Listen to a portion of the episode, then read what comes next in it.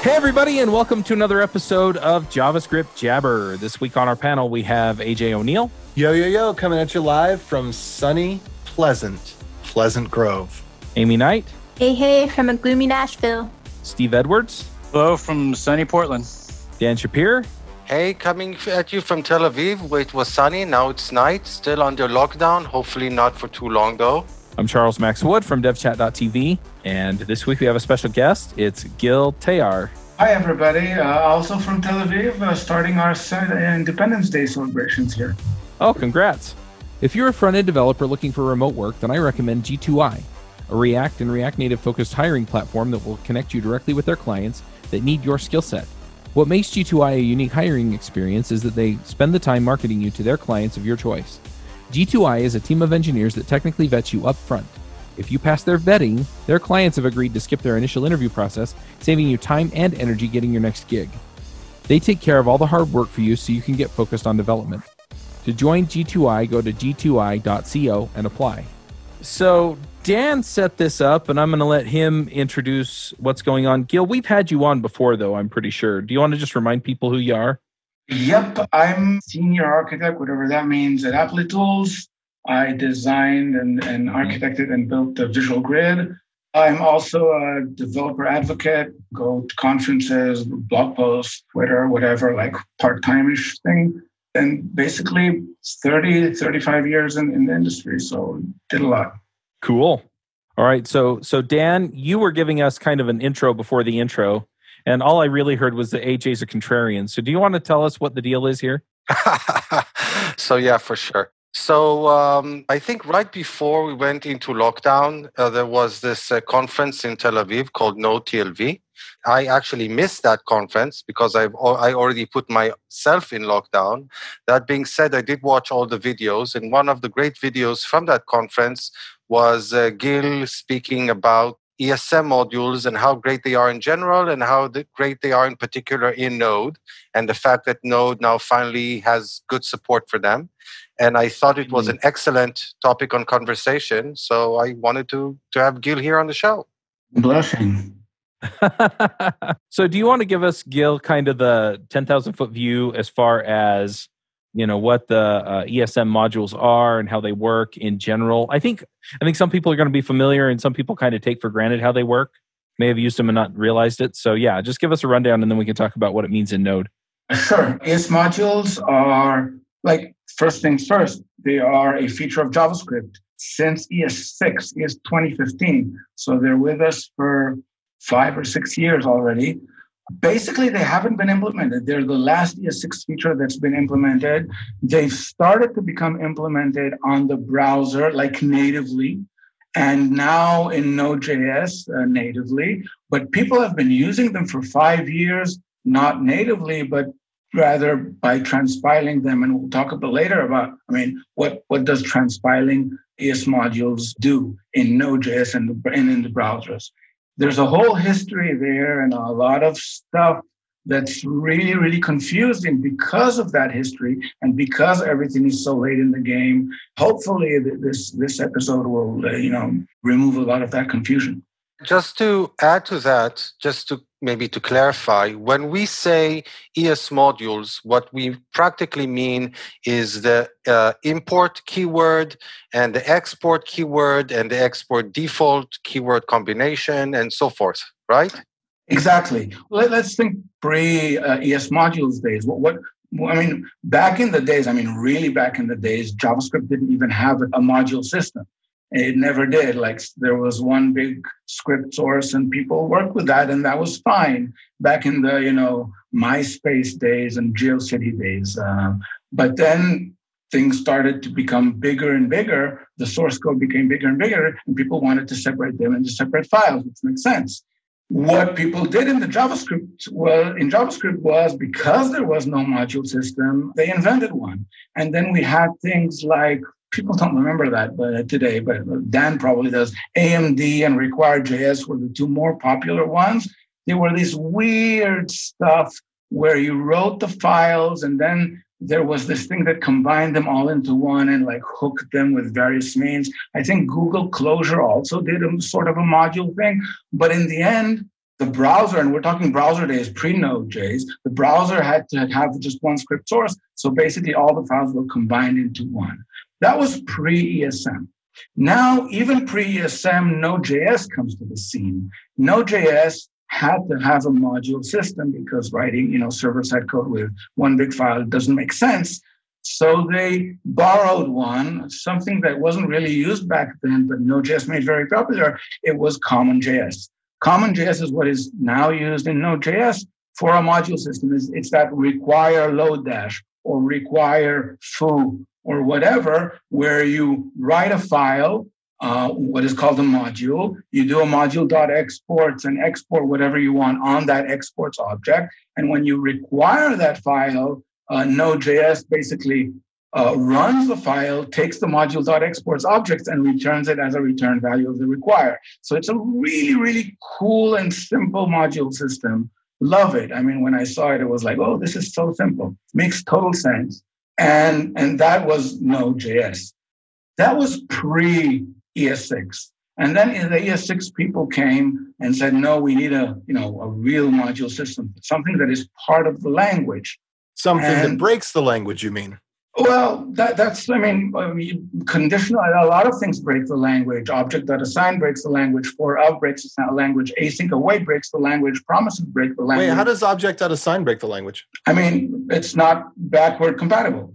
How is it not backwards compatible? No, not object assign. Okay, but for No, await- actually, object assigned as well. If you happen to have, if somebody happened to have to put an assign method on object on the global object instance, and then you get object assigned as part of the language, then all of a sudden you have a problem. And there's that famous uh, smoosh gate because uh, what was it, uh, MooTools or somebody put uh, flat or flatten on arrays, and suddenly you couldn't do array dot flat because that broke existing Well, code.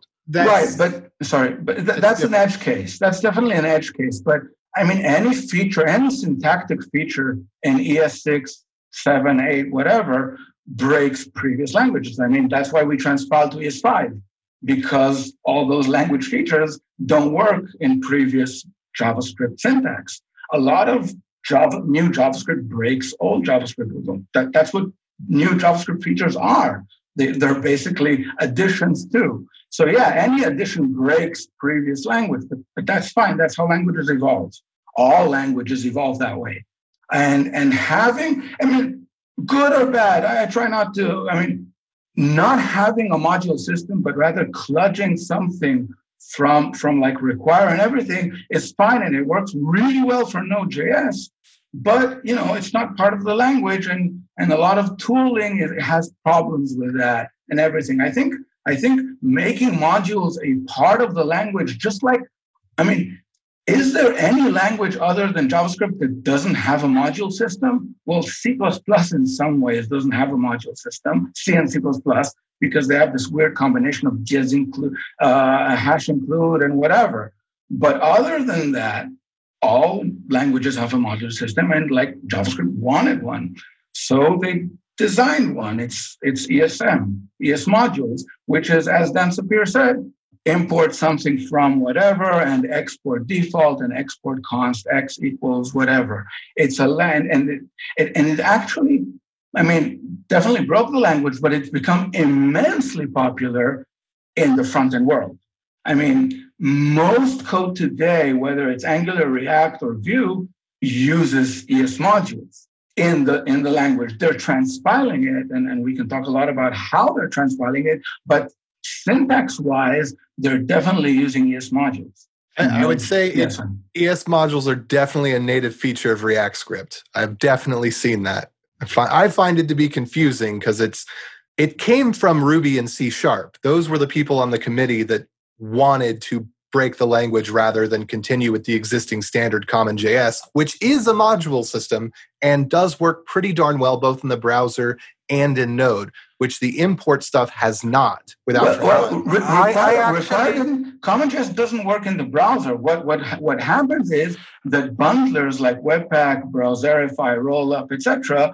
What they do is they transpile it into one big file back again. They have no choice. No, require require- can work in the browser just fine. Not really, because require is an, a synchronous. Uh, uh, it's a synchronous feature, and browsers can't can't do HTTP in a synchronous manner. They can. They actually can. XML HTTP request is synchronous, and it's deprecated. Uh, if you think of fetch, fetch is async only, and and I, as as far as I know, all uses of require, whether Webpack, Rollup, etc. I mean, like hundred percent are by bundling and not by HTTP using XML HTTP. So basically, require and import are being transpiled. Now, I'm, I think require is amazing. I mean, CommonJS is amazing, but it's not part of the syntax. And I think the fact it, it is part of the syntax. It is part of the syntax. But I, I, grant you the point that, like, predominantly in the browser, no, people are not using require synchronously. They're using some sort of tool that uh, gives it the ability to load asynchronously by wrapping it or to, perhaps converting it over to the very oddly named require JS syntax, which is actually define, not require. But yes. Yeah was confusing back in the days. The AMD, the AMD, AMD syntax. syntax. yes. Yeah, which is which is a total different thing from Common CommonJS. So. Not, not necessarily, by the way. Rollup and Parcel don't don't do the Webpack. No, they, they do uh, UMD, which works both ways. Although that does introduce some issues. But the way that you then import that stuff is you either you import it either using a CommonJS require or using required JS. And one of them is synchronous by definition, and the other one is asynchronous by definition. And using them both within the same project is an invitation to, for problems. Yep. So, so the, the ES spec people, uh, rightly or wrongly, doesn't matter, define the import export syntax, the, uh, what, what is now called ES modules. And by the way, the, the I think what the nice thing is they took the most the best module system of the day, which is CommonJS, and they basically turned it into syntax. If you look at CommonJS and you look at ESM, they're basically the same but different syntax. The idea of default export wasn't in ESM originally, wasn't in ESM module, ES modules, but they took it from CommonJS and now we have export default.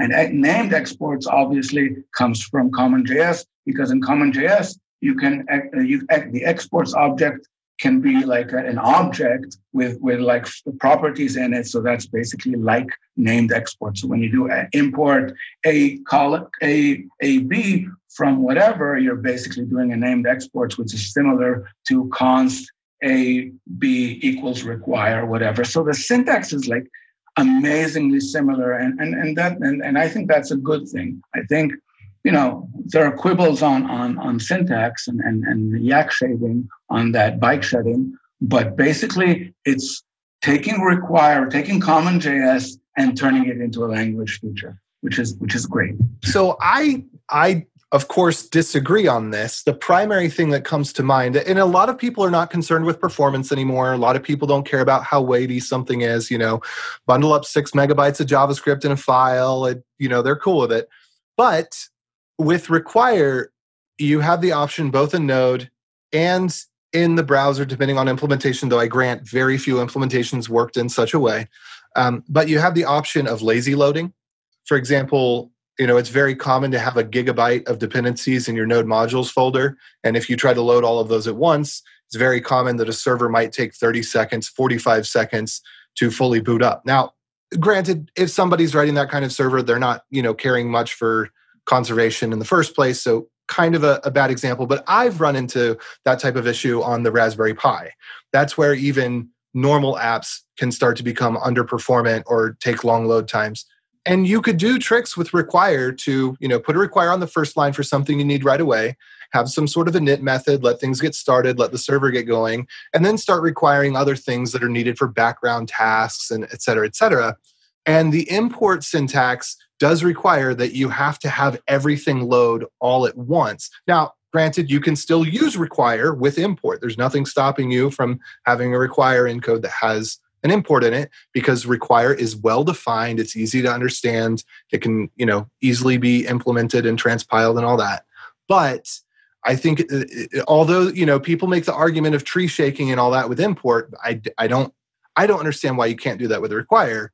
But import does have some disadvantages over require and the syntax breaking and also in that it functions everything has to be uh, eager loaded to work.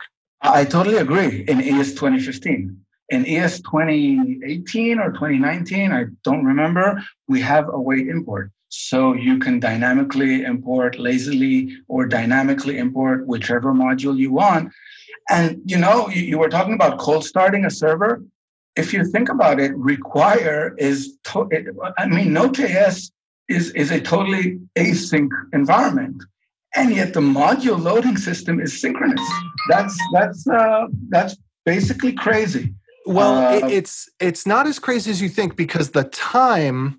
So I did performance tests on this because, like I said, I had this as a real world problem. The where you lose the time is actually when you hit VM dot compile you do not lose the time on the FS read. The FS read time is sub millisecond. The VM compile time is where you get into multiple milliseconds. Yes and no. So okay, uh, we're going deep into the rabbit hole. Maybe we can, you know, come all back right. to that later. Sure. sure. Uh, yeah, yeah. Because I have answers to all that. Uh, but hey, I'm super excited to hear about this. I did not know what you said about the 2018. Okay, so await so import is, an, is, a, is crazily important. Not only that, uh, in, in 2020, ES 2020, we have top level await, which means we can await import or await uh, file read on the top level and not only in an async function. But this works only if the module is an ESM module, an ES module, it cannot work in a CJS module because CJS is basically synchronous. We're getting a, a little bit, you know, forward uh, um, here. Let, us let's let's go back to, to the history. I, I, really want to go back to the history. So you know, we're in we're we're in in in ES6 world, and we have the two. You know, we have CommonJS and we have all those AMDs and everything. And then uh, up comes ES6 with, with import export, right? Now, what happened are, are two amazingly interesting things in parallel. One is browse and, and, and have and they basically have nothing to do with one another. One is browsers started implementing ESM natively. Okay. So today in all browsers except IE, I don't care about IE, uh, you can do an import from to a file that is on your server. So you can do import from dot slash mymodule.js. Okay. And what the browser will do is will HTTP get to and bring that file and use it as an ES module. No bundling, no nothing. Uh, uh, just a quick comment, Gil, before you continue, because yes. people might be running out to try it if they if they're not familiar with it. You do need to put script type equals module for that to work. Yes, yes. The, the entry point in the HTML has to have type equals module on it. Otherwise, the script itself will be like non-module, so it can't import. Yes, thank you, Dan. Like a yeah. red a red black thing where red modules can import other red modules and black modules but black modules cannot import red modules. Exactly. And and it's basically and they define names for those red and black. So uh, in, in es6 you have script and module okay? Script cannot import a module and and uh, it, go once you're in module land you're in module land forever. And once you're in script land you're in script land basically forever unless you do an await import that, but that's uh, but but, yes, but from module land you can still go to script land. You can import not, a script from a module. Not that I know. No, not, not in the browser. Not in the browser. In in Node.js, yes. Not in the browser. Okay, so uh, in the browser, red modules only support red modules, black modules only support black modules, and there is no intermingle. Yes. And in Node.js, CommonJS is script and yes modules are modules. Okay. That, that Again, to important. interject a quick point about no mingle. Yes, they cannot mingle, but they can obviously access each other because they both see the global browser namespace. Definitely. So obviously, if, if both of them put a function on window, for example, they can definitely call each other. Uh, yes. They cannot import each other. That, that's the that's the important point. So I, I couldn't from a Java module. No, wait, that's not right.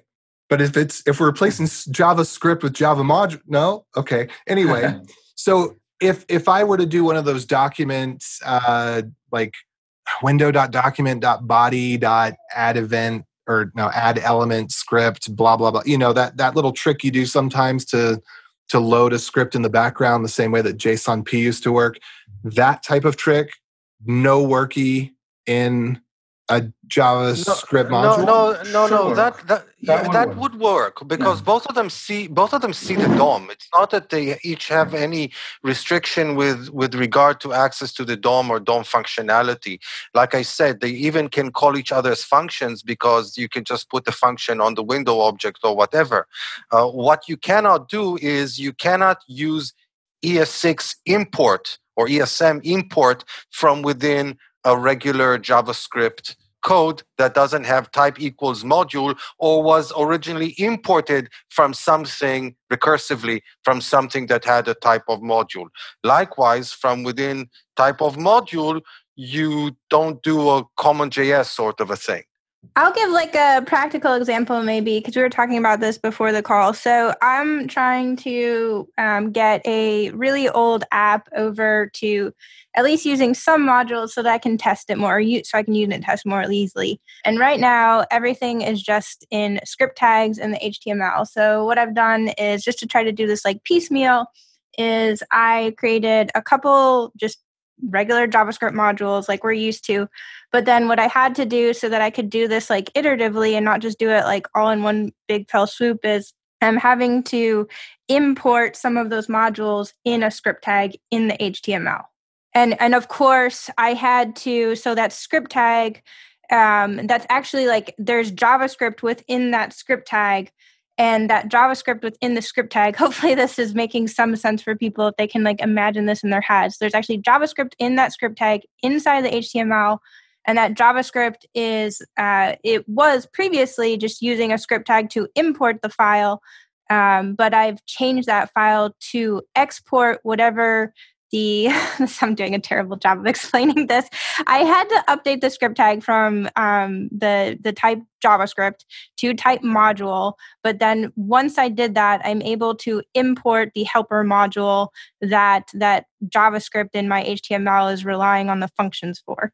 God, that was I feel like no, that, I did a terrible job explaining that. But that, that's that's beautiful because you're basically using uh, ESM the way it was meant to be as like a replacement for script. So and, and, instead of having a lot of script sources, you have one script which imports a lot of a lot of modules. This is perfect. Made sense to me, Aimee. I got it. Okay, and I'm trying to like. I mean, what I'm trying to do is to try to minimize because this application really doesn't need a lot of JavaScript, but because I like testing so much, I want to be able to test it.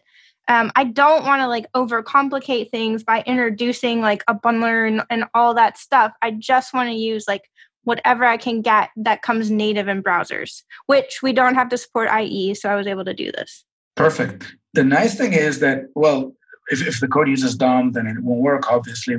But you can run that code today in Node.js and the import export will work. And if you use a library like JS DOM to simulate the DOM, then the same code will work both in Node.js and in the browser. That's, that's for me, that's beautiful one other thing I'm going to throw in super quickly. So, I mean, one of the issues that you know, there's not a lot of there's really nobody else on the team who knows JavaScript, but you know, they were having to like fight issues of like the order of their script tags, and by doing this, that's no longer a problem. So there's some benefits there as well. Yep. Okay, so uh, we we were in, in browser land, right? And and browsers got what what Aimee was using, which is basic module support for ES6 including await import and everything. But the interesting thing is, if we go back to Node.js and require, require, when you do require like dot slash foo, okay, uh, dot slash a module, it doesn't look for a module. It looks for a module.js and a module.json. And when you do a require Lodash, then it doesn't look for the file Lodash.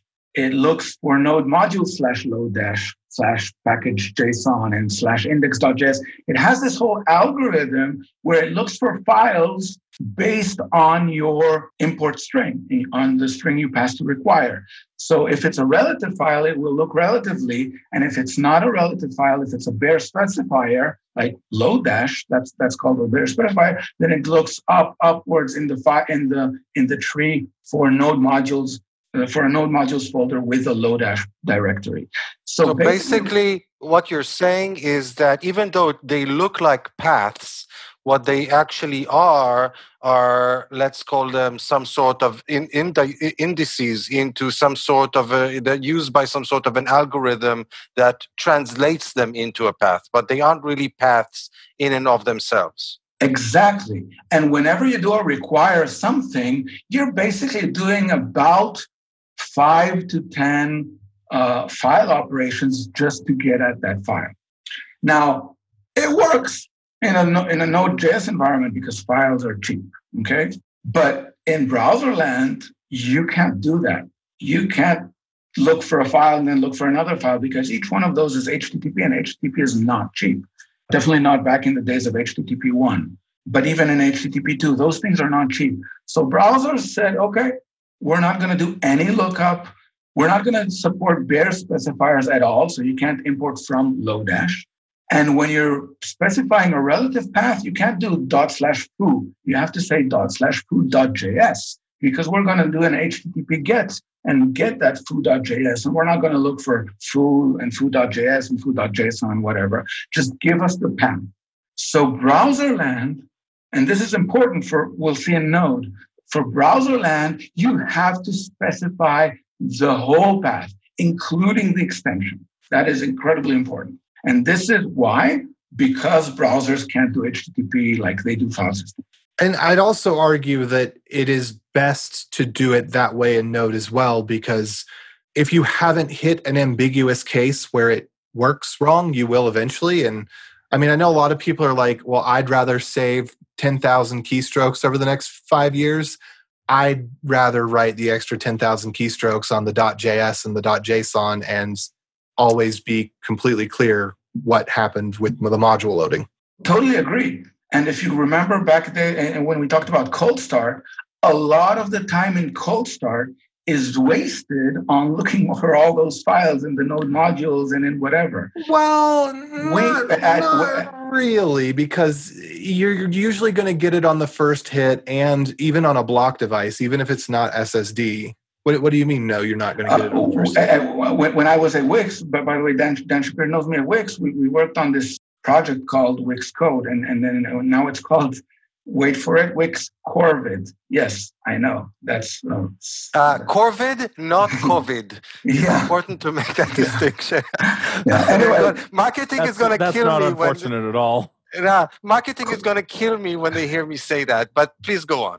Cold start was cold start was a, a big issue because we're based Wix Corvid or Wix Code back in the days is a serverless solution basically and cold start was a big thing. And what one of our developers did was whenever we do a require, uh, for, for, you know, our whole thing doesn't require, what they do is they cache all the decisions by Node.js. And the next time that module runs, the, the next time the application runs, we just, you know, patch, patch the require to just know where the files are. That saved about 30% of the cold start time, which is a lot definitely not like it's not 50%, but a big part of the cold start time in a Node.js uh, application is spent on all those little searches. But definitely, uh, you, uh, you and the Node.js modules team are on the same page in terms of let's be more specific instead of having Node.js guess what the file path is.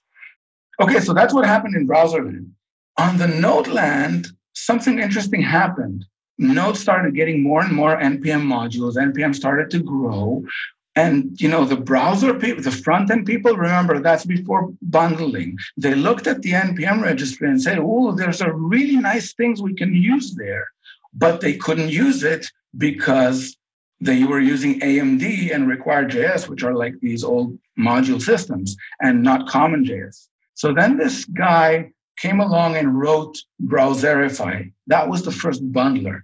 What Browserify did is it took an NPM package with all those requires, transpiled all those requires, and bundled them into one big file, just like Webpack does. But that was before Webpack. So now you have you can use those npm packages that were meant for node.js you can use them in browserland you can use CommonJS in browserland and browserify basically did a, a revolution in, in, in front end land. We don't remember that today because everybody's using bundlers. Yeah, that, that's that's day. when we went from having uh, kilobytes of JavaScript download to megabytes of JavaScript download. Yes. Thank you, Browserify and Webpack. Well, a, lo- a lot of that is because the way that it bundled it was not very smart. So, say for example, you did something that used buffer, which is everything in Node. Uh, rather than using an implementation that would take, you know, like four or five lines of code, which you can do using A to B and B to A and escape and URI encode and like you, you can you can get this to happen using things that are natively available in the browser. But that's not the way that it got packed and transpiled I don't know why they made the choices that they did, but they kind of, instead of using browser functions, they kind of used like pure JavaScript to do some of these implementations.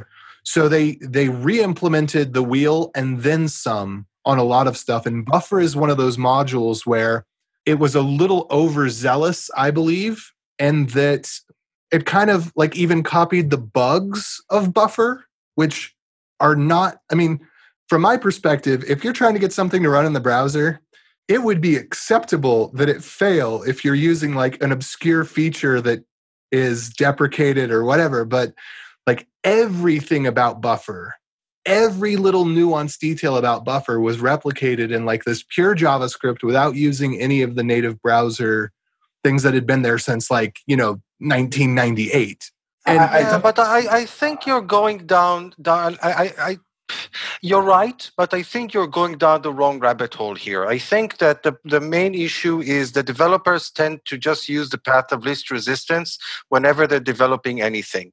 And if I know yes. that uh, Moment.js happens to do, to do what I need to do in terms of uh, date, uh, working with date and time, and it's so easy now thanks to browse, first Browserify and now Webpack to bundle in Moment.js, then I will bundle in Moment.js. And because uh, uh, I'm not a specialist about how to configure NPM. I end up uh, bundling five different versions of Moment.js into my application, and before I know it, my download size is 600 kilobytes. Even well, though my own that's code, a pretty lean site by today's standards. Yeah, even though my own code is only I don't know 20 kilobytes of uh, of minified code because you know I've never actually wrote more than that. But again, I think we're kind of straying away from from the main topic here. Right, because Browserify did try to try to do two things: emulate Node and and and and pack and bundle. Webpack came and, and, and, and basically killed Browserify because it tried to do only one thing bundle. It didn't care about Node, which makes sense historically because back in the days when Browserify started, all the npm packages were Node. Now, in the Webpack days and roll up and parcel, like I'm guessing that 90% are front end uh, in npm. So I, I, think what you're saying is totally true, but the reason that happened was was historic, and and Browserify is basically um, not really used anymore. So it's a moot point.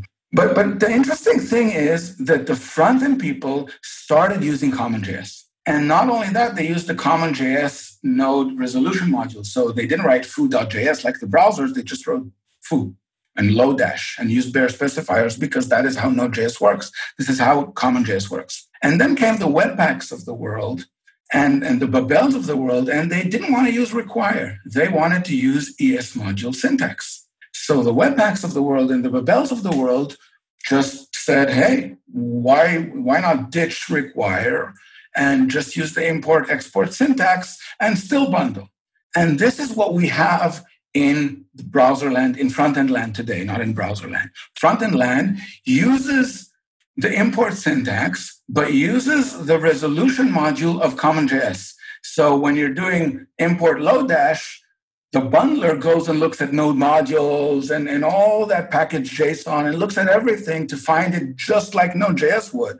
And when you're writing import from foo, dot slash foo, it goes and look for dot slash foo.js.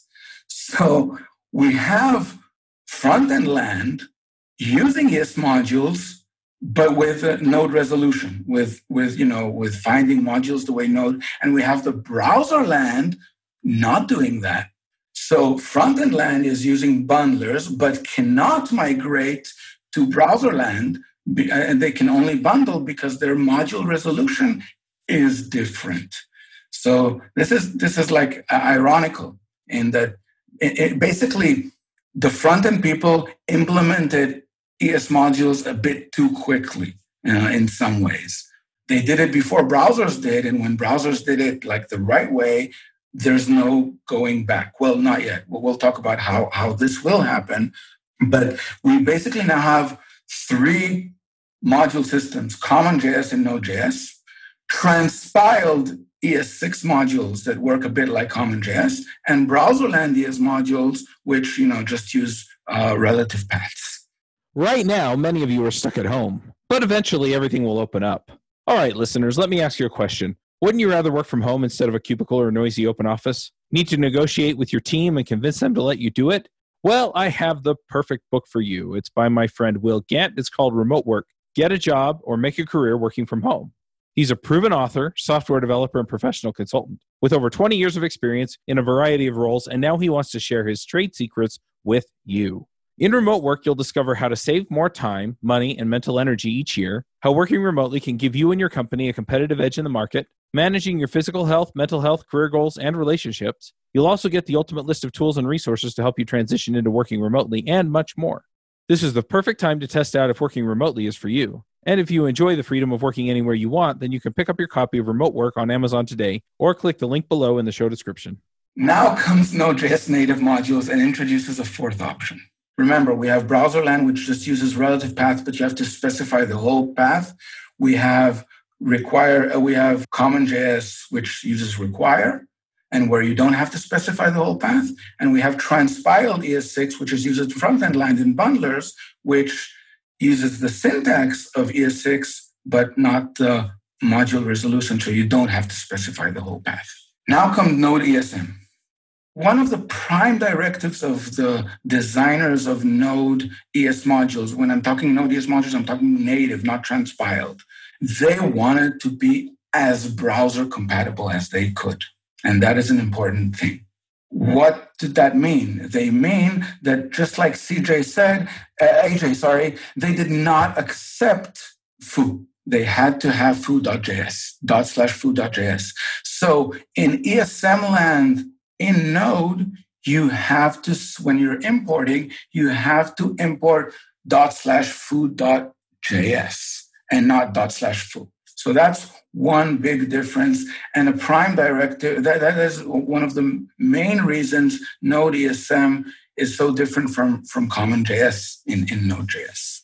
So that, that's that's like a bit of a history of, of, of, the order of things and why things happen. I have a lot more to talk about in, uh, on the Node ESM side, but if you have any questions uh, to now. Aside from your describing some things that I also discovered for myself, some of them the hard way, other than that, it's pretty clear to me. Great. So, so, so basically, that, that was Node's prime directive. Let us be as browser compatible as possible. But they had a problem. They had a big problem because browsers uh, remember, we have script and module. Browsers have that distinction between script and module. So we, we talked about the fact that a script can't do an import, uh, but there are other differences between script and module. For example, a module is always strict mode. It, it can't be sloppy. If, if you know the distinction between strict mode and, and sloppy mode in, in, in JavaScript. You're, you're referring to use strict, right? Yes, use strict, exactly. So a module is always use strict, and I think you can't go back. So you can't do use sloppy. There's no. You there's cannot. No, there is yeah. no way to yeah. uh, to undo a use strict within right. a block. Moreover, this means that, for example, global this, the, if you use this in a global scope, it's undefined in a module. Whereas if you use this in a global scope in a script, it it's it points to something you know, in the window object and in browsers and in Node.js. I don't even remember what. So, do modules actually define the global object, or is that still something where you have to do like window.function eval whatever, whatever. Oh, uh, ES 2020, which is implemented in, I think, all the browsers and in Node.js, defined this horribly, horribly named thing called global this. Global this is the new global window. It works both in Node and in all the in all the browsers.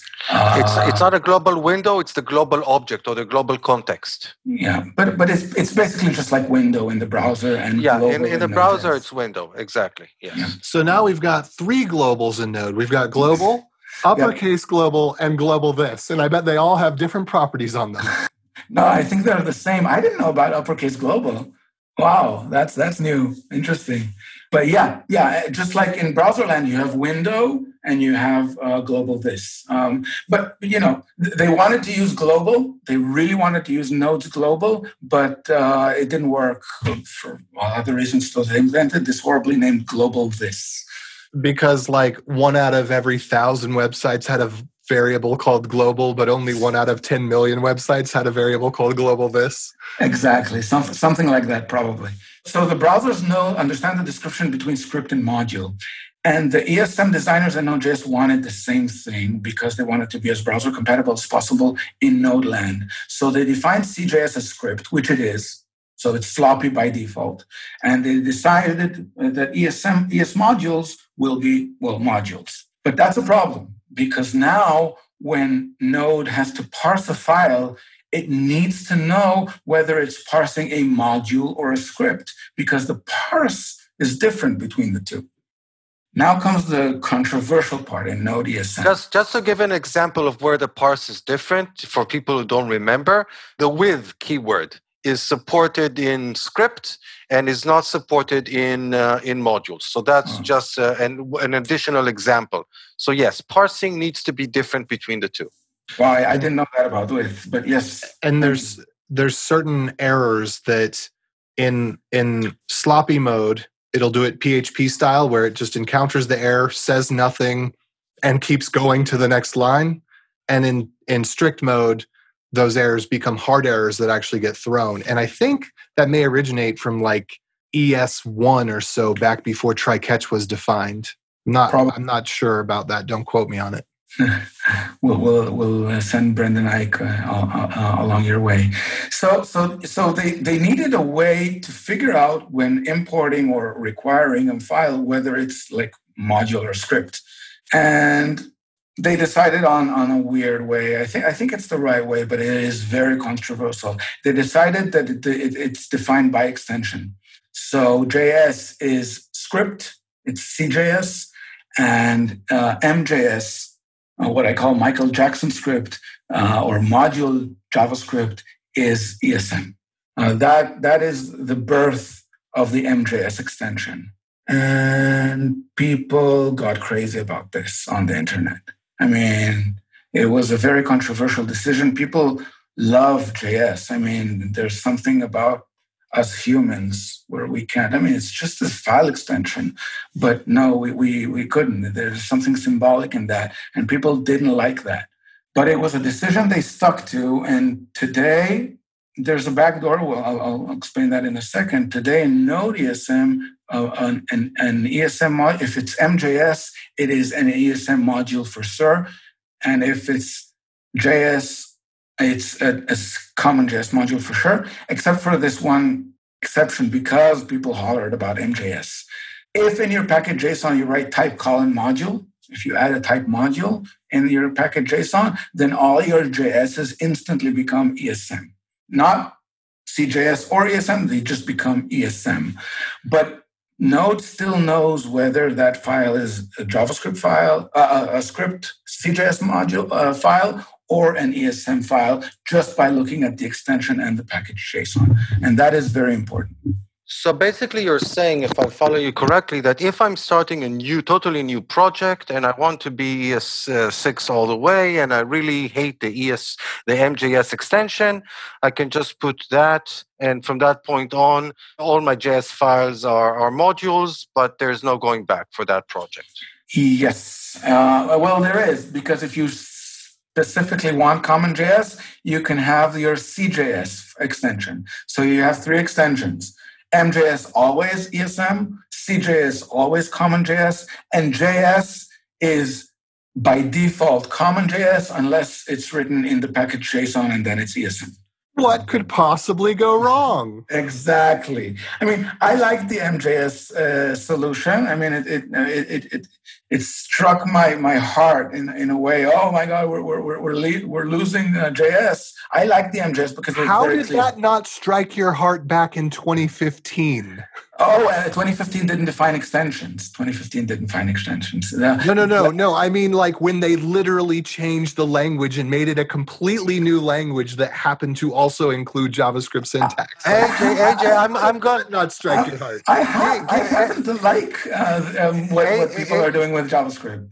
AJ, I'm going to interrupt you because uh, we, we uh, you know, Gil is, Gil is too is too civil, is too, too polite. We're going down too many rabbit holes, I think. And I, I really, and I know that there's some important stuff that we still need to cover, and, and we're getting on in time. So, so I, I really want to get back to the main track. Dan, I'm going to cut you off so we can get to Gil, please. but you know, controversial or not, I, I, happen to like all the ESs from like 2015 and, and onward. I, I, basically like what the, the TS, TC39 are doing with the language. But hey, like it or not, this is the JavaScript we have it is what it is. Okay, so we've talked about uh, having full paths to uh, to uh, the files, which is great because now when when you're importing something from .js, then you know that that file is there, and Node.js doesn't have to use uh, to look for it in, uh, in other places. And we know about the MJS extension, which was very controversial. Now the question uh, again, and, and this is also coming from back from browser compatibility. The last thing which can't be browser compatible is bare specifiers. So if you're doing import underscore from Lodash, that's a bare specifier because you're not specifying dot slash Lodash or whatever. You're not specifying a relative URL. So you're specifying um, a, a package name that has no play it's not defined by browsers i mean browsers specifically in their spec in the browser spec say we don't support bare specifiers we support only relative paths or absolute paths like http colon slash slash whatever so now what do the node people do there is no spec for that in browser land so what they said was this we can't be browser compatible because there is no bare specifiers in browser compatible so we'll do two things one we'll choose the same module resolution that Node.js has in CommonJS. So they look in node modules slash the, the bare specifier directory name. And if not, they go up the tree and look at that node modules. And if not, they go up the tree and look at that node modules, just like CommonJS does. They do the same thing and go up the tree.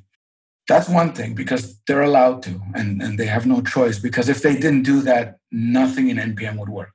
But they did a second thing, which is interesting. They are working with the browser people, specifically Chrome, but also others, in defining a specification for the browsers, which is called, oh, I forgot, oh, what, what was the name? In, in import maps.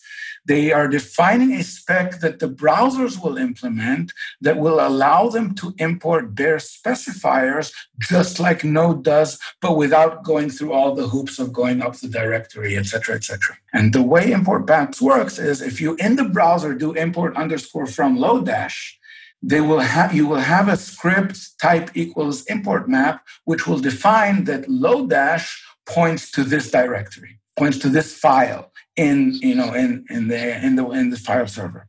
So basically, it's, a, it's some sort of a JSON representation or something that uh, that does mapping of unique names to URLs, exactly. either relative or, or absolute. Exactly, packages to you to URLs. It's a JSON. You, are absolutely right. It's a JSON. Uh, there's ongoing work on it. And once we have that, and it's like, Aimee, that might interest you. It is implemented in Chrome. I, I even used it in in in a, in a project of mine, just you know, just to play around with it. It's implemented in Chrome, so you can use like Lodash and all those things, but you need to write manually write an import map mapping those package names to whatever node modules or whatever you have. What this means is, and, and this is crazy important, that if you take universal JavaScript in the Node.js ESM way, not in the transpiled way we'll, we'll, we'll get to in a second, that code will work as is in the browser. Okay? The imports and everything will work as is in the browser without any need for transpiling, and you can use Lodash and whatever in your node modules folder as you want. I mean, this for me is a dream come true. I can use the same code in Node.js and in the browser, no transpiling, no bundling, no magic. It just works. This is fantastic. But remember all those transpiled Webpack Babel? I mean, we have hundreds and thousands, hundreds of thousands of NPM packages that use import and export, but they're using it like wrong. I'm, I'm doing air quotes wrong. They're using it not how browsers defined it, but how CommonJS defines it. So they're using it not like the browsers are using it. So they can't be part of this like celebration of universal JavaScript. Node.js ESM can be part of that. Browser ESM can be part of that. But all those transpiled, bundled things still have to be bundled and still have to be transpiled, which is a bit ironic if you think about it, in that Node.js ESM is much more browser compatible than front end code today, which is so what I'm hearing is that the USB 3 community learned from JavaScript and followed the mistakes play by play. But USB 4 and ES 2020 are going to fix it all. Um, it, it's not ES 2020. It's it's uh, you, you, know uh, my my take on this is that uh, everything in, in computer land, everything in software land is is Darwinian. We never get things right the first time. The module system, uh, I, I you know I've been using JavaScript since 1990, like seven, five, six, uh, something like that. The module system is an ongoing series of mistakes good mistakes, Darwinian mistakes, and we're slowly converging. I'm not saying the best system because Darwin never said, you know, natural selection brings you the best system, but it's it's a good system. It's an adaptable system. It's like it's it's it's something that will probably survive because it survived the, the contest of time. And yes, we have this one last. And obviously, it's not last, but one big, one small step to do, moving all those transpiled codes slowly into the Node.js browser way of looking at things. And, and then we, we will definitely finally be in a place where the module system in JavaScript is like JavaScript and not transpilations and all kinds of magic. Uh, I, I think that's a good thing. I have but, a rare thing to say. I agree with you. It's oh. all my grievances with the import system, as far as I can tell from what you said, all my grievances have, have been accounted for. So I, I look forward to ES 2020. Wow. Uh, my dream has always been, and, and I, uh, has always been, um, Aimee was talking about we don't need all that Webpack and bundling, and, and she's right. I mean, it's it's a horrible kludge of a system where I remember back in the GeoCities days where I mean, you could write your HTML, CSS, JavaScript, and you know F5 your way till it runs. You know, change it F5, change it F5, change it F5. And today you you have these scripts creating humongous configurations just to do the same thing. I want it to be as simple as that. And ES6, well, ES modules give us that.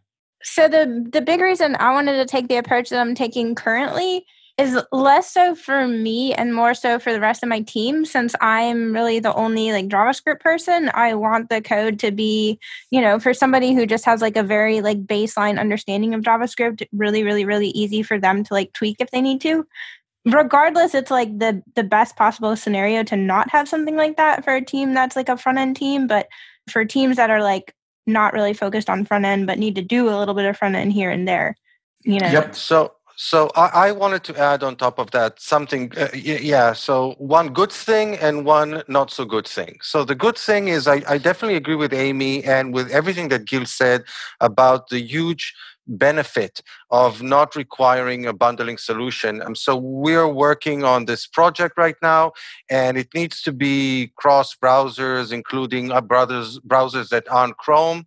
Uh, and so we are using a bundler but being able at least during the development process to just do a script module and then do an import. And i don't have to bundle stuff and i don't have to care about uh, about source maps because uh, source maps are are well, pardon me, but crap. The devil. Uh, be the devil because it never works properly in the console window, and you never get the correct uh, variable names, and single stepping never quite works the way that you want it to. So, just being able to do a script module and all the thing just works without bundling, without pre-compiling, without transpiling, without anything. That's just a, a dream come true for me, and it's a wonderful experience. That said, we do need to be careful because uh, uh, if we look at how applications are started today and how modules are created, we will end up eventually with a really large number of modules. And even with HTTP2, downloading all these modules uh, individually is potentially going to be a big uh, performance headache. And just to make a comment on on that is that in an upcoming uh, episode that in, in, a, in, a, couple of weeks we will actually uh, have uh, Yoav Weiss from Google over to talk about how what they're thinking about doing in that context. So that will be really interesting. But back to you, Gil. And I quite agree. Um, um, not bundling in production is, is is is not a good thing today. I mean, dev, development not bundling, great, it works really fast. Local host in production, you definitely have to bundle today, but there's light even at the end of that tunnel. Uh, I think it's called web packages. If, if I'm stepping on, on Yoav Weiss from Google, uh, please tell me then. Web packages is an upcoming standard by browsers where you can take all your source files, zip them into one zip, sign it with your uh, secret key, and put it wherever you want on a CDN or whatever and the import will just work as is again without transpiling by using some kind of mapping mechanism. So even the bundling part will probably be solved using native mechanisms and not via transpiling and bundling. I don't know if that's what Yoav is going to say. I guess our listeners will have to wait and find out. Ooh. But I don't know much more about web packages. I saw it. I thought it was amazing, and and and it's also solves. I think it solves the problem of bundling and and for me th- this is my goal. Uh, I, am when i did front end uh, at wix by the way i invented i'm doing air quotes here the idea of taking the browser code and running it in node.js so that i can unit and integrate test it instead of running it in the browser. And it worked using js dom to like simulate the dom and it worked wonderfully well and i could run like hundreds of uh, tests in seconds but I always had that problem of require and, and, and, and all that problem. And once we have, which is which is solvable, but once we have a universal module system that works across Node in the browser and, and maybe other systems, then boom, that problem will disappear too. And we're we're basically in, in, in what I think is fantasy land. No transpilation whatsoever. I'm, I mean, this is this is the goal. This is this is my uh, I don't think we'll ever get there unless I don't think either.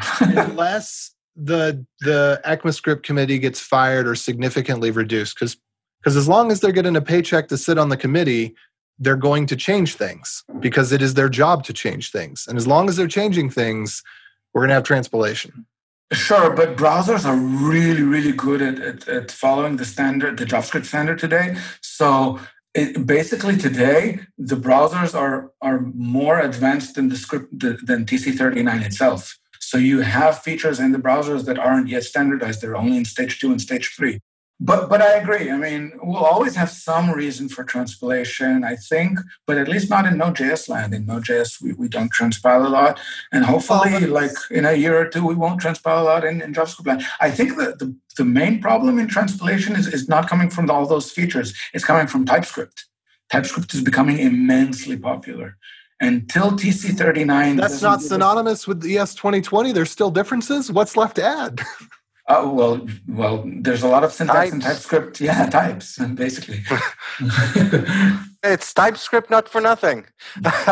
so until TC39 uh, does the Python thing, which I hope they will one day, but I'm not seeing any signs to it, where they like leave a place for types in, in the syntax where anybody can do whatever they want. TypeScript is going to be transpiled, and I'm I'm very sad about that. But that's a totally entirely different story. I, I don't know if we have time for that because I know we're running really towards the end of the show. But I, I remember one important comment that you made in that talk that you gave that we didn't touch on here, and I don't really know if you have time for it or not. But the fact that when you import stuff, it does static analysis into the module that you're importing, which is different than how than how CommonJS behaves. Uh, oh. am, am, I putting it correctly? Am, yes, or, or, yes and that touches upon what AJ uh, said. What what when when doing ESM import, it's not doing like require where everything is like both loaded and executed synchronously. What it's doing is it's first loading and parsing all the files in parallel and asynchronously. So if you have a large tree, you could be reading and, and parsing two files at the same time using two cores, theoretically. Okay.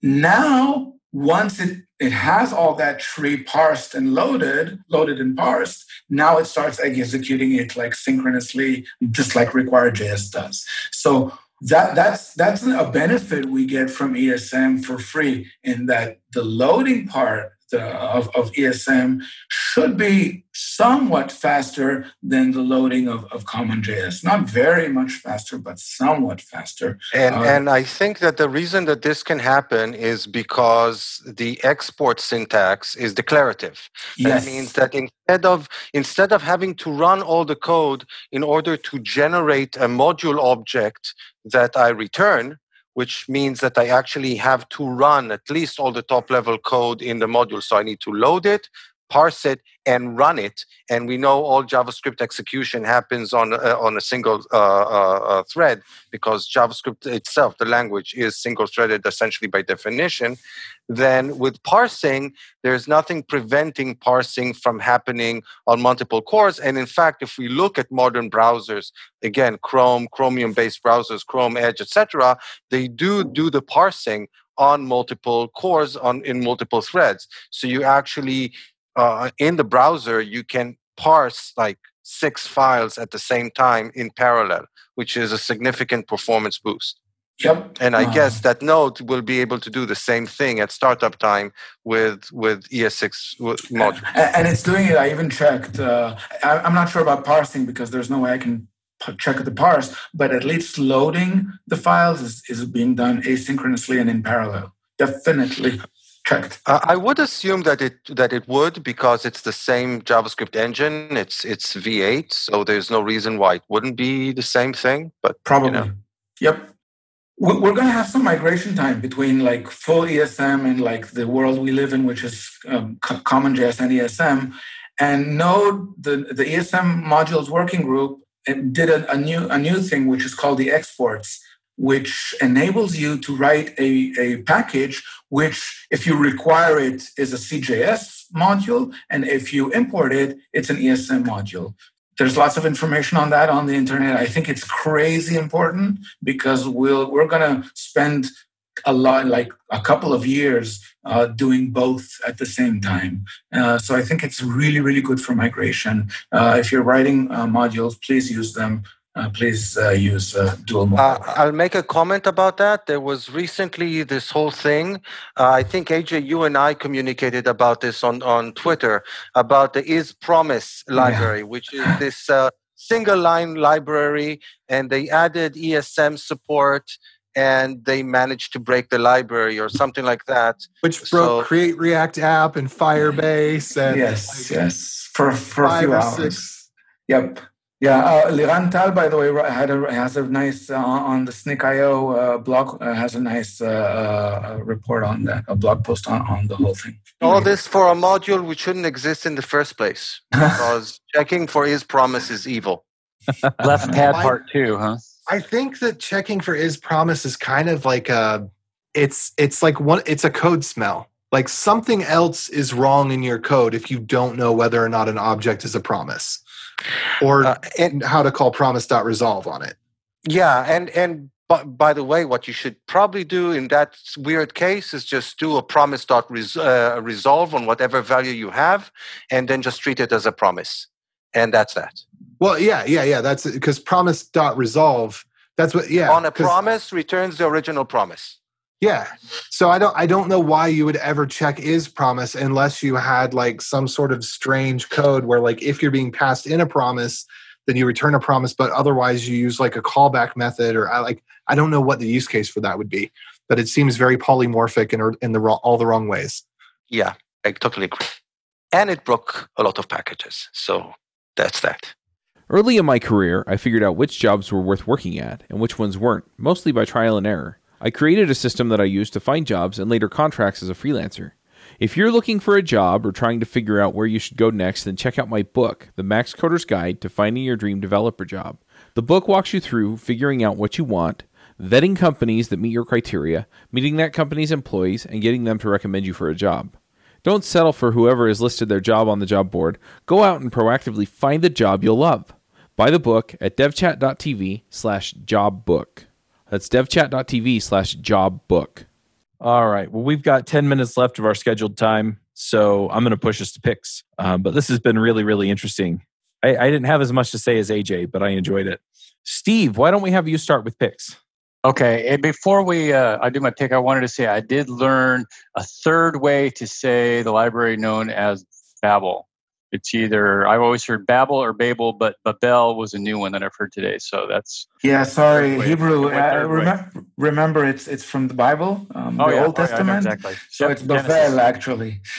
yeah okay so picks i have today are some children's books um, this was brought to uh, sort of brought to my mind uh, by a firefighter from my department who did some reading online for kids and he read this book called don't let the pigeon drive the bus i laughed out loud because Nice. I laughed out loud because when my nine year old was pretty young, and I don't I want to say around three or something like that, we read that for a while. We read that book every night, and he and I could both literally recite that book. It's written by a guy named Mo Willems, eh, W I L L E M S, and he actually had a few pigeon books. So he had, in addition to "Don't Let the Pigeon Drive the Bus," there's "Don't Let the Pigeon Stay Up Late," and the pigeon finds a hot dog and he's got some other similar books with the duckling. So I'll put those three links in there. But uh, he's really a pretty funny guy. He does some uh, reading of his books and stuff. But those are my picks. Awesome. AJ, what are your picks? All right, so I've got some good ones today. As always, first of all, I got to pick USB 4 because, in theory, once USB 4 is out and it starts getting adopted, then we'll be able to, with certainty, use all of those old Thunderbolt displays that were only produced for that very, very short time range on any computer. And I look forward to that. I look forward to the day when I can use my old, outdated Thunderbolt display on a Microsoft computer because it's coming very, very soon. Um, and in fact, it can work on some of like the like the gaming computers that have USB 3 implemented as Thunderbolt. But USB 4 will also be Thunderbolt. So that's that's cool, I think. Um, number two, I'm going to pick Mir- Miracle Berry. I must have picked this before throughout the years because every time I have a Miracle Berry party, I want to tell everybody about it. Miracle Berry is this thing. It's a, it contains a protein. It's a, it's a fruit that grows someplace in Africa in a really harsh environment. Like you have to use battery acid to get it to germinate if you want to do it in a regular environment. It's super weird, but it has a protein in it that blocks the spicy, bitter, and sour taste receptors on your tongue.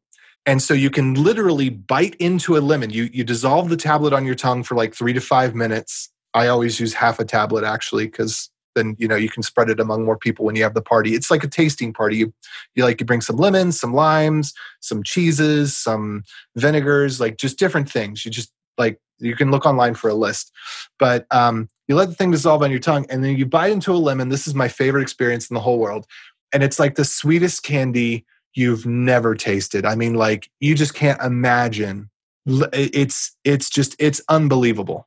The caution is if you bite into too many lemons, it will still make your tongue bleed from the sourness, give you a sore throat and a tummy ache. So be cautious. You you got to be wise because everything, anything that's citrus or, or spicy or bitter.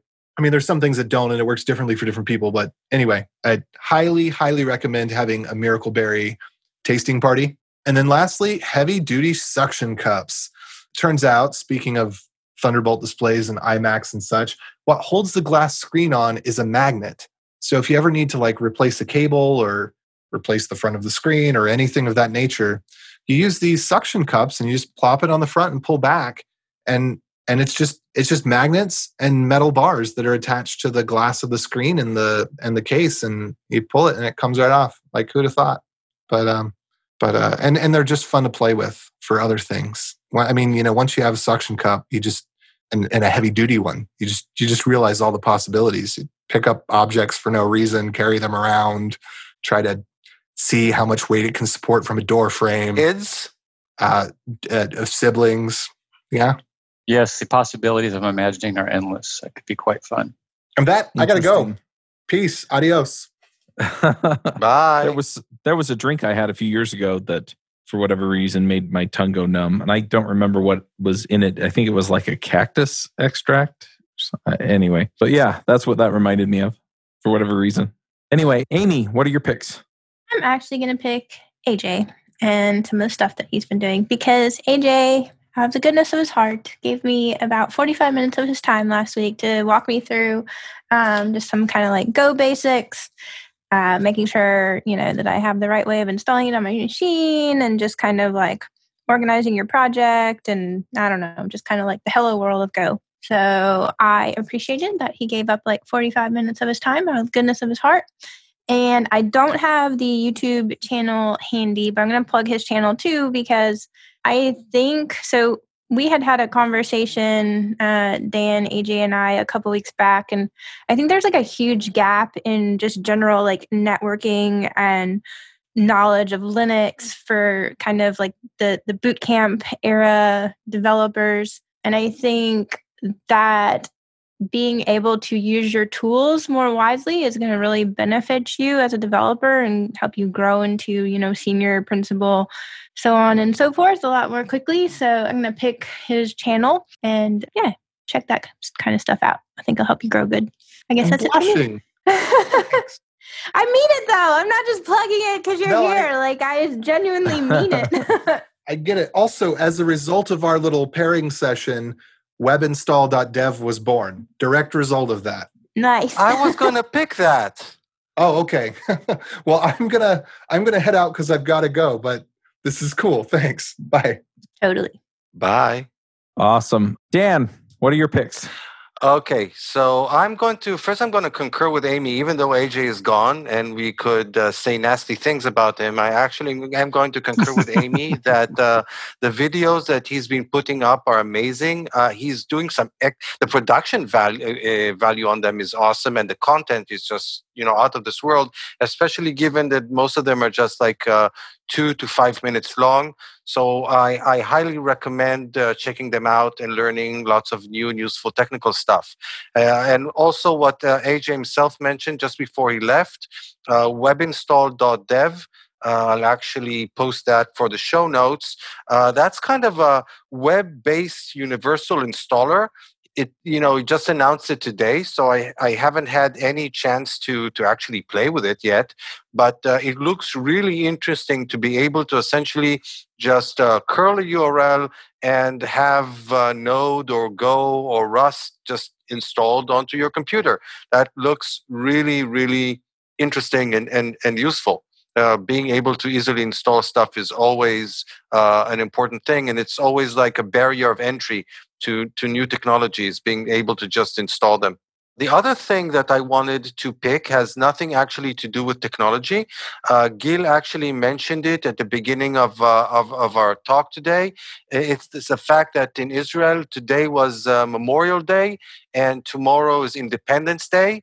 Uh, in, in Israel, they're one after the other because we kind of first say, say thank you to the people who laid their lives for Israel to exist. So that's why we kind of honor, honor the fallen on Memorial Day, just one day ahead of, of Independence Day.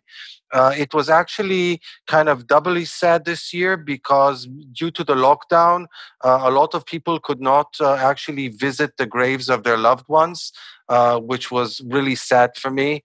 Uh, and um, uh, so yeah, but uh, tomorrow is going to be a really big, again, under lockdown and a lot of restrictions, but it's going to be celebrations and it, it's going to be a really happy day, which I'm, I'm, going to use to to plug Israel. So once this whole uh, Corona thing is over, uh, I highly recommend for anybody listening to visit Israel. Uh, lots of cool things to see, try, great food to eat do come over for a visit. It's a small country, lots to see, so you can tour all of it or most of it in in a couple of days, and I think you'll enjoy it a lot. So those are my picks for today. Yeah, I so want to get over to Israel sometime. I've had opportunities in the past and haven't been able to come up with the funds, but yeah, coming over to Israel is definitely one of the high things on my bucket list. Yep, it's on my list too.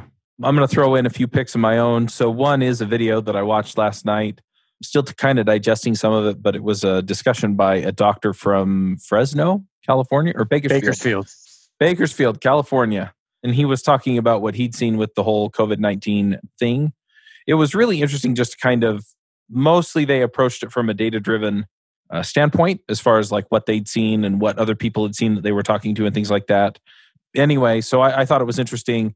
Um, it'll be interesting to see what comes out of it. But one thing that I have been kind of seeing is that a lot of this gets politicized.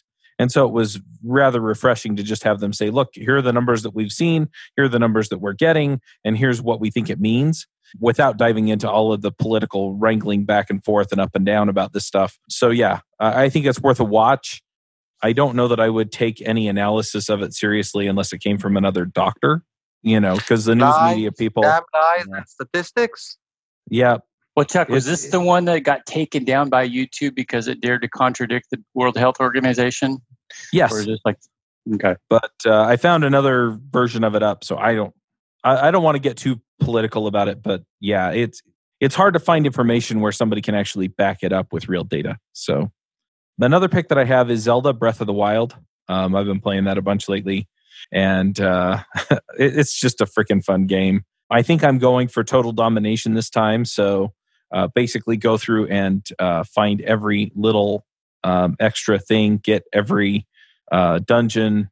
So yeah, complete completion of the game is kind of what I'm after this time. And then I've been getting a little bit. I don't want to say depressed because that word has way more baggage than I do. You know, some people are legit depressed. I've just been a little bit down, low energy. And so I'm going to be starting 75 hard again. And so I put a link into that in the show notes as well. Um, and basically, it's just a program where you do some fitness, some personal learning. And I think this time I'm going to go through it and then I'm going to do the phase one, which includes having a power list every day, which is hard. 75 hard is hard, but 75 hard phase one with the power list and the cold showers is is real hard. So anyway, I, I kind of want to just uh, beat that into submission. I'm also looking at figuring out where I can do uh, half Ironman. Um, I ran a marathon last year, so I kind of want to see how far I can push this. So, anyway, that's kind of what I'm playing with these days. Gil, do you have some picks for us? I get to pick too. Woo! Um, yeah. I, I was scrambling for okay, um, what what picks? So I have two. First of all, is is a movie I've seen this week and on the Criterion Channel. It's called Sunset Boulevard. It's a 1950s movie by by Billy Wilder. He's an amazing director, and I think it's his best film. It's about an aging silent movies actress. Like she's living in this castle of hers and nobody uh, remembers her uh, practically. And the amazing thing is that all her movements are, are like the silent film movement, where, where, every every expression is like totally exaggerated and everything. And she meets this young scriptwriter from like modern Hollywood and and the difference between their acting he's cool and sarcastic and she's like expressionless and crying all the time and like happy all the time and everything is so vivid is is really really good it like reminds me a little bit about you know like the cool uh, esm and the sunsetting of uh, of uh, Common JS as the silent movie actress. Uh, that that's my metaphor, my pick metaphor for today. Second pick, Node, Node 14, Node version 14, I think came out this week or last week. I, I mean, it's just another version, but the nice thing is it is it, it, it includes the latest V8. So we get two nice features in in, uh, in JavaScript, which I really have been wanting to use, which is uh, the Elvis operator, like uh, question mark dot, which enables you to write a question mark dot b question mark dot c, and and and and if there's a null there somewhere, it'll just ignore it. And nullish coalescing, which is the two question marks operator, uh, which enables you to give defaults uh, to, to, to, to, values if they're undefined or null. So I like these two additions to uh, JavaScript, and I can't wait to use them in Node.js 14. I've not yet heard them being referred to as an Elvis operator. Where did that yeah, come from? Uh, if you look at them sideways, uh, it's like uh, the eye of Elvis and his little twirl that he always has in his hair. Look at it, you'll understand. the, the name Elvis operator, I think, comes from Ruby. Cool. That's it. Chuck, I think you're on mute. So does Zoom. Gil, if people want to find you online, where do they find you? Twitter, Gil Tayar. Uh, uh that's my handle. That's my handle basically everywhere. Uh, GitHub also. Uh, Gil Tayar on Twitter. Please follow me. I'd love, I love that. Please talk to me. Anything you want to talk about, ESM testing, whatever, I'm there. This was a fun discussion. Two, two back and to back. I liked last week's too. I like these deep dives. Yep. All right. Well, we'll go ahead and. Sorry, did I cut you off, Aimee? No, you didn't. You're good. All right. Well, thanks everyone for coming. Until next time, max out.